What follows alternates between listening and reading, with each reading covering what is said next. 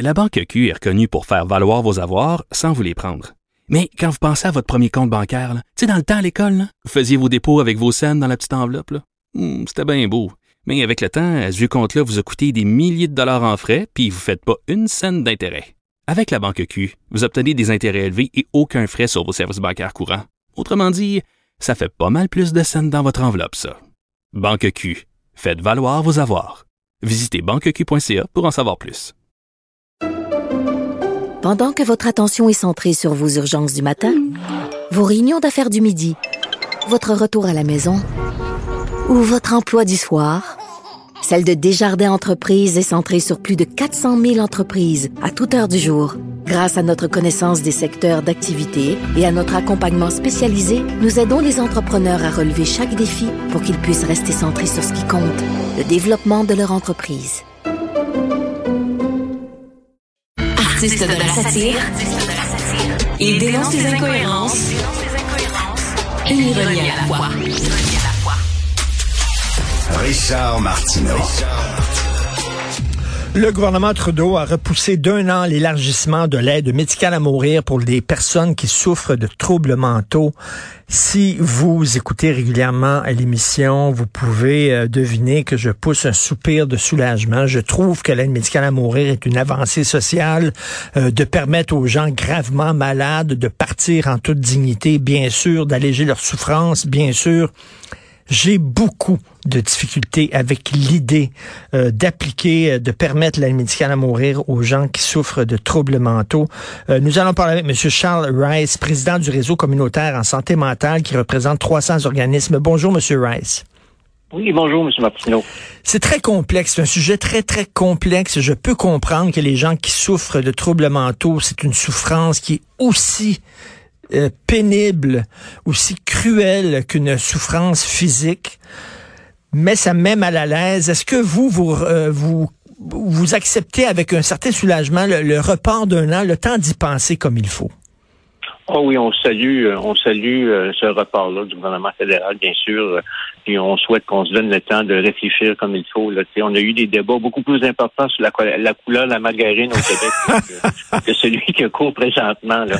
Donc, donnez-nous le temps de réfléchir comme il faut. Je dois dire que l'organisation que je représente est divisée sur cette question. Ouais. On n'a pas de consensus, mais on souhaite qu'on prenne le temps qu'il faut là pour bien analyser puis bien discuter les tenants et aboutissants de tout ça. T'sais. On a présenté un mémoire à l'Assemblée nationale du Québec là 2 ans qui était intitulé, qui avait comme sous-titre là l'aide à vivre avant l'aide à mourir. Je pense que ça dit tout là. Oui. Ça fait consensus dans notre milieu là. Ben tout à fait, c'est que c'est en dernier recours finalement. Là. La question à se poser, c'est est-ce qu'on permet à ces gens-là qui ont des troubles mentaux et qui souffrent de bien vivre, parce que si on prend ça comme solution de facilité, là, ça serait une très mauvaise voie à emprunter, ça, M. Rice. Ah oui, mais tu sais, c'est particulier au milieu de la santé mentale. Tu sais, il y a un paquet de déterminants sociaux qui vient teinter le décor, tu sais, qui est en dehors de l'aspect médical, tu sais. Toute la question des conditions de vie des personnes, tu sais, faut prendre en compte de tout le contexte dans lequel les gens sont appelés à évoluer, tu sais. Et on a regardé un peu le débat. On est beaucoup dans les modalités, mais tu sais, on dirait que tu sais, tout le débat de fond est complètement occulté ou écarté, tu sais. Moi, je pense que le débat, là, on va le poser crûment, là.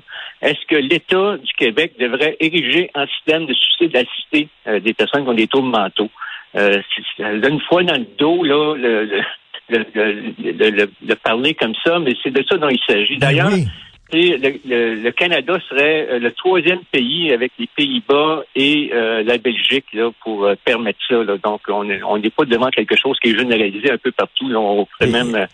On serait même une exception là, à l'échelle internationale. Ben, c'est bien de le souligner parce que moi, ce que je comprends pas, c'est d'un côté, on dépense beaucoup d'argent dans des campagnes de sensibilisation à la prévention au suicide et on dit aux gens qui ont des idées noires, écoutez, le suicide est une solution permanente, un problème temporaire. D'un côté, on dit ça, mais de l'autre côté, c'est comme si on dirait aux gens, Oui, effectivement, le suicide est une option. Il me semble qu'on parlerait des deux côtés de la bouche, là. On se contredirait. Ah oui, vous avez tout à fait raison. Il y a des contradictions. Moi, je pense que l'État ne peut pas d'un côté faire des campagnes de sensibilisation puis de promotion contre le suicide, puis en même temps offrir cette possibilité-là qui serait donnée par des médecins. Là. Oui. Je trouve qu'il y a une contradiction flagrante là, au niveau du discours. Là, puis nous, ça nous questionne beaucoup, c'est sûr.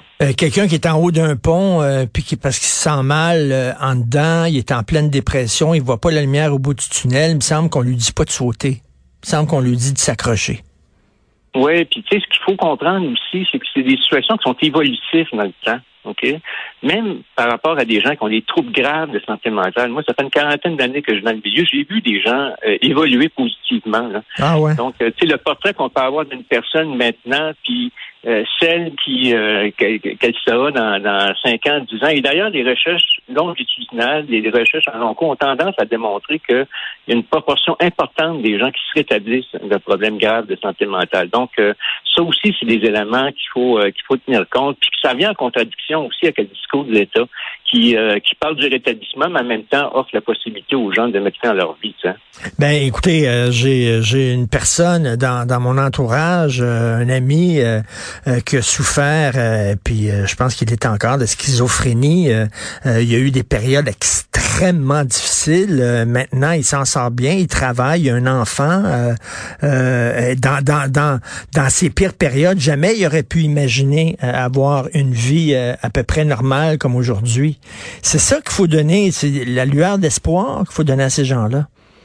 Ah oui, carrément. Vous avez tout à fait raison de souligner aussi. C'est ce qui est particulier des problèmes de santé mentale, c'est que c'est épisodique. Okay? Donc, les personnes vont vivre une période où ils vont tomber en psychose, où ils vont vivre des périodes extrêmement, on s'entend, difficiles. Mais tout ça évolue dans le temps, change dans le temps. T'sais. Ça, on n'est pas comme devant des gens qui ont des conditions complètement incurables. T'sais. Et d'ailleurs, la médecine est impuissante par rapport à un paquet de conditions. Puis, tu sais, on n'appelle pas aux gens d'arrêter de vivre pour autant. On essaie de organiser pour que ces gens-là puissent avoir la vie la plus satisfaisante possible. T'sais. Mais ces gens-là peuvent dire aussi, vous sous-estimez, vous banalisez la souffrance que j'ai. Bon, il y a une jeune youtubeuse là, ça fait beaucoup jaser. Elle est jeune, elle veut l'aide médicale à mourir. Je crois que c'est une Américaine, une Française. En tout cas, elle a plusieurs personnes. Puis elle dit de temps en temps, il y a une personnalité qui prend le contrôle de mon corps et je vis avec ça depuis longtemps. C'est une souffrance énorme.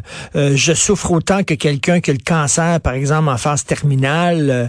Ça serait inhumain de me laisser vivre comme ça. Est-ce que, en même temps, vous dites que votre groupe, là, vous êtes divisé? J'imagine qu'il y a des gens aussi qui entendent cette souffrance-là, là.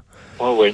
Non, oui, non, écoute, comme tu dis, puis ça repose beaucoup sur ce qu'on appelle l'autodétermination des personnes. Les gens devraient avoir le droit de choisir. Et moi, je veux bien, là, l'autodétermination, ça fait partie de notre ADN, là, mais tu sais, je trouve que des fois, toutes les notions d'autodétermination et d'empowerment, ça le tour large. Hein? Oui. C'est pas mal d'affaires là-dedans. Là, c'est donner une corde à quelqu'un. Je m'excuse, mais c'est ça, l'aide médicale à mourir, c'est je te donne une corde.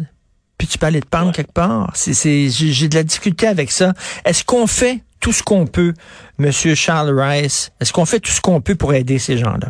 C'est ça la question. Mais moi, je pense qu'on a beaucoup de croûtes à manger au Québec. OK? Il y a eu des avancées, bien sûr, là, mais tu sais, il y a eu quand même un nouveau plan d'action qui a été mis sur pied, mais tu sais, il y a eu toute une réflexion qui a été faite au Québec, puis on a pris du retard. Tu sais, puis je trouve que tu sais, on a beaucoup de croûtes à manger là pour que on ait un système qui puisse répondre à l'ensemble des besoins des personnes. Tu sais. Et ça aussi, c'est un autre élément qu'il faut tenir compte. Tu sais. Avant de proposer l'aide médicale à mourir ou le suicide assisté aux personnes. Il faudrait regarder un peu dans notre cours. Là. C'est quoi qu'on offre aux personnes là, pour les aider à s'en sortir, pour les aider à s'intégrer dans la communauté, pour sortir de la solitude, pour sortir des conditions de vie un peu déplorables dont plusieurs font vivre. Là. Donc, moi, je pense que ça aussi, ça doit faire partie du débat. Là, oui, écoutez, là, vous l'avez vu là, dans le réseau public, il y a des enfants, il y a plein d'enfants maintenant qui souffrent de dépression depuis la pandémie. Ça peut prendre 1 an avant de voir un psy. Ça n'a pas de sens. Oui. En principe, il y aurait probablement plus accès à l'aide médicale à mourir avant que voir son psy. C'est un peu paradoxal. Oui, oui. En tout cas, M. Charles Rice, merci de nous parler. Moi, ça me mettrait mal à l'aise, mais ça ne veut pas dire que je minimise la souffrance de ces gens-là. Donc, président du réseau communautaire en santé mentale, vous représentez 300 organismes. Vous l'avez dit, vous avez présenté un mémoire, vous êtes divisé sur la question, mais je pense que tout le monde s'entend aujourd'hui qu'on a besoin d'un temps de réflexion, puis le report d'un an, c'est une bonne nouvelle. Bien, merci beaucoup, M. Martineau. Merci beaucoup, M. Charles Rice. Merci. Bonne journée. Bonne journée.